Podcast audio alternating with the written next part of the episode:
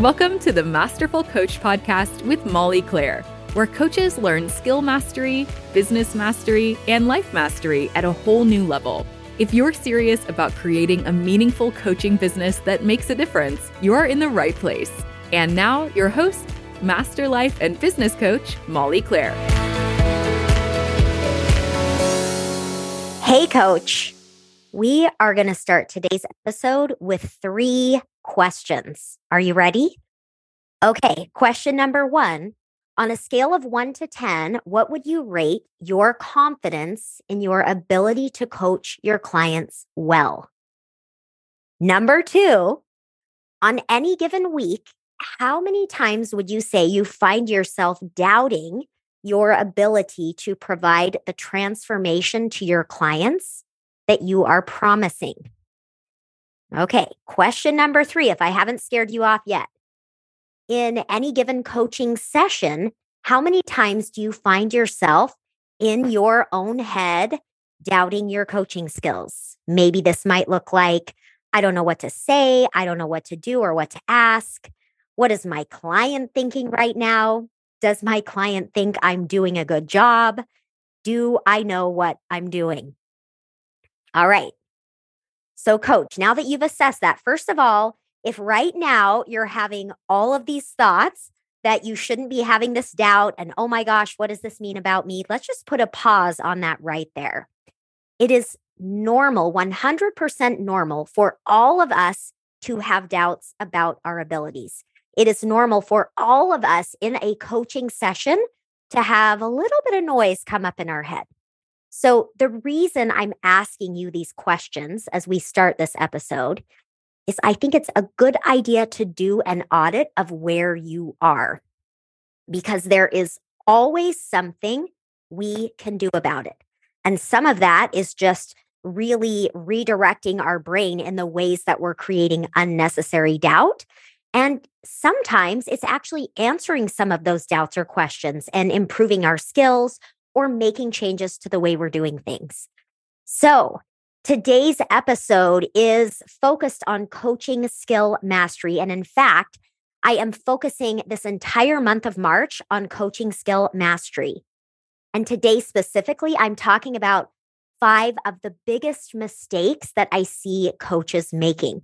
So that's going to be the focus today. And by the way, I will mention this at the end of the episode again, but if you don't yet follow me on Instagram, make sure that you go there today after this episode.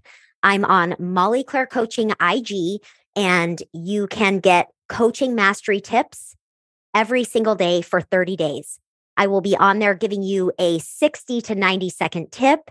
And listen, coach, I promise you, if you will commit to improving your coaching abilities this month and you will commit to going there every single day and watching that little tip and implementing it, you will notice a difference in your effectiveness with your clients, in your ability to be present, to be calm, to be focused, confident. And your clients will notice a difference in their experience with you. Now, I know this is a pretty big promise to make for 60 to 90 seconds per day, but I'm telling you it's true. I have trained coaches for nearly seven years now. I've trained master coaches. I have worked with hundreds of coaches up close and personal to improve their coaching skills. So if you want to uplevel your coaching, follow these tips and listen to the podcast. All right. Are you in?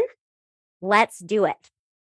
And by the way, we will be opening the doors to advanced certification in motherhood and family life coaching. So, those of you that have that on your radar, Stay tuned. We're going to be doing some great webinars, good stuff to come. All right, coach, let's talk about some of these big mistakes I see coaches making. Now, I call them big mistakes because not only are they extremely common, but these mistakes can actually be huge obstacles in the way of you having way more effective coaching. So it's not big in that, oh my gosh, you're ruining your client's life. This is a disaster but actually more so that as you tweak this, you will notice a big positive difference. All right, mistake number one discounting the nervous system responses or maybe not even acknowledging that they exist. So, this especially pl- applies to mindset coaches, coaches who focus a lot on thought work and beliefs. And so often we want to get in with our client and do this cognitive work, and we want to help them to use their prefrontal cortex more often, which is amazing work, right? And this is why I see this as such a common problem, whether it's a new coach or, uh, you know, a more seasoned coach, is that this work, this cognitive work is incredibly impactful, right? And so we can get very caught focusing there and forget that our nervous system is real. And our nervous system is really it, it's an autonomic response, which means it is it is not a conscious response. It is very automatic. It's really outside of our control. Now, I'm not going to go too deep into this today. I do have some amazing guests coming because with my coaches, we talk about the impact of, you know, nervous system responses and all of that. I think it is absolutely a vital piece of any kind of advanced training that you'll get. So we'll go further into that on another episode. But just for today, let's talk about some of the things that people experience when they are having a nervous system response. Maybe they're triggered, they're having a fight or flight response. They can be very agitated, very angry. How many times are your clients talking with you about some of those behaviors in their relationship, for example? How about the freeze response? Not doing anything, not knowing what to say, shutting down, feeling fatigued. This is also a nervous system response. And so without going too much into it today, if you're not educated on how the nervous system works and how those nervous system responses, possibly fight, flight, freeze, or fawn, may be happening for your client in their life or on your sessions, you need to have enough education, right? You need to have enough awareness so that you're not trying to solve a cognitive problem, a prefrontal cortex problem, if there's actually something else going on underneath. All right, mistake number two is working to create a neutral space for your client so that you can share perspective, but believing that neutral means cold, unfeeling, even argumentative. So, what do I mean by this? How many of you have ever had an experience working with a coach that is holding what seems to be a neutral space and they're not really kind of reinforcing your current beliefs or your current view of something in order to challenge you. But the experience is actually more contradictory, argumentative, or doesn't seem that they're really listening to you. Have you ever had that experience? I have definitely had this experience. And I know that one thing that a lot of my students and clients have been challenged with is how do I bring neutrality? How do I try to show my client that the way they're thinking about this or experiencing this situation isn't absolute? How do I open the door to possibility without seeming cold, uncaring, or actually coming across like I'm not even listening or understanding them? And so, if you find yourself struggling with this, my best advice for you today, and I do talk about this more on the tips this month, is that a neutral space doesn't ever have to be cold, doesn't ever have to be uncaring, doesn't ever have to be without feeling. And actually, a neutral space, providing that for your client, is actually a place where there is no judgment. So you neither agree with their current view of a situation, but you also don't have to disagree with it. And actually, their experience of their life, of their relationship, of whatever's going on for them is allowed to be there without judgment. I promise if you can lean into this just a little bit more and think about what would it be like if maybe what they're saying is true, maybe it's not true, maybe there are so many options and bringing that curiosity, you will find that your clients are able to open up more to you you are able to actually bring even greater perspective because you're truly bringing neutrality instead of just trying to close off from connection, which is what I see way too often when people are pushing this neutral space and it's not actually neutral. All right. Mistake number three, not providing enough space before bringing a different perspective to your client. There's a reason that it comes right on the heels of this neutrality and this idea of, of showing a different perspective. Because oftentimes, especially as mindset coaches, we want to come in and show our client that there is a completely different way that they could be seeing this situation. And sometimes this can be very effective very quickly. But other times, this not only is it not effective, but it will actually slow your client's progress down. I talk about this a lot in advanced certification, where I'm working with clients, with women who are primarily working with women who are wanting help navigating motherhood, parenting, their family relationships, balancing life and work, all of that space where there tend to be so many big emotions. And what do I mean by big emotions? I mean, those clients are taking it really personally. Any of you listening that work with moms or that are a mom, you know you can have some pretty big feeling around thinking you're not doing a good job as a mom, thinking that you're not doing a good job in your marriage, or whatever it may be, right? All the reasons we find to criticize ourselves and believe that we're failing. And so, whether it's motherhood, whether it's weight loss, whether it's drinking, whatever it is your clients are challenged with, so many of them come to you with issues that have really big feelings that have probably been there for a while. And so, my advice to you is if you find yourself wanting to add new perspective, change your client's perspective, and really move them to a new mindset, and it just doesn't seem to be working, slow down.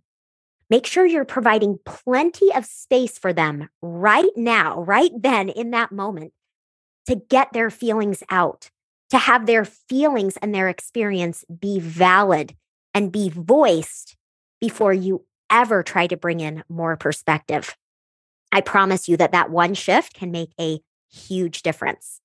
All right, mistake number four that I see putting the coaching tool or modality that you use, whatever it is you're using to facilitate the coaching process, above the client. What do I mean by this? Well, most of you have coaching tools. Maybe it's the CTFAR model, or maybe you have another system of coaching, a process that you use of accountability with your clients, whatever it is, right? I think that it's amazing to have tools, plenty of tools in your tool belt, right? And I'm always teaching my own coaches, whether it's improving their coaching or giving them new modalities and new skills to use. And it's amazing, right? And what matters most in any given session is your client, what they need. And so, my advice to you is while you work on sharpening your skills with whatever tools and modalities you use, make sure that you're not putting the importance of sticking with that tool or modality above your client's needs in that moment. I remember one session I was having with a client, and she was kind of falling apart emotionally. And we just ditched everything that I was planning to do with her. We ditched all the tools, and I just spent time with her on that call. Always, always, always, coach, put your client's needs above whatever tool or modality you're trying to use. All right, coaches, one more mistake that I see that might seem minor, but it is a big deal. Not clearly defining the coach client relationship from the beginning and not really being consistent. One of the things that I challenge my advanced certification coaches to do right from the beginning is really get clear on what their policies are in their business, in how they will set up the space in the coaching session to have clear roles, right? So if if you run a coaching program where it's very focused on action and accountability, and you're asking your clients to be accountable every session and be prepared, it's so important to make that known from the beginning and to uphold that. Now, you could have a very different model than that. And this is definitely the model that I've always had with my clients, which is you get to decide what you make of these sessions. And when we set a plan, You get to decide if you're going to follow through on that plan or not. And then when you come back, we're going to see what's going on for you.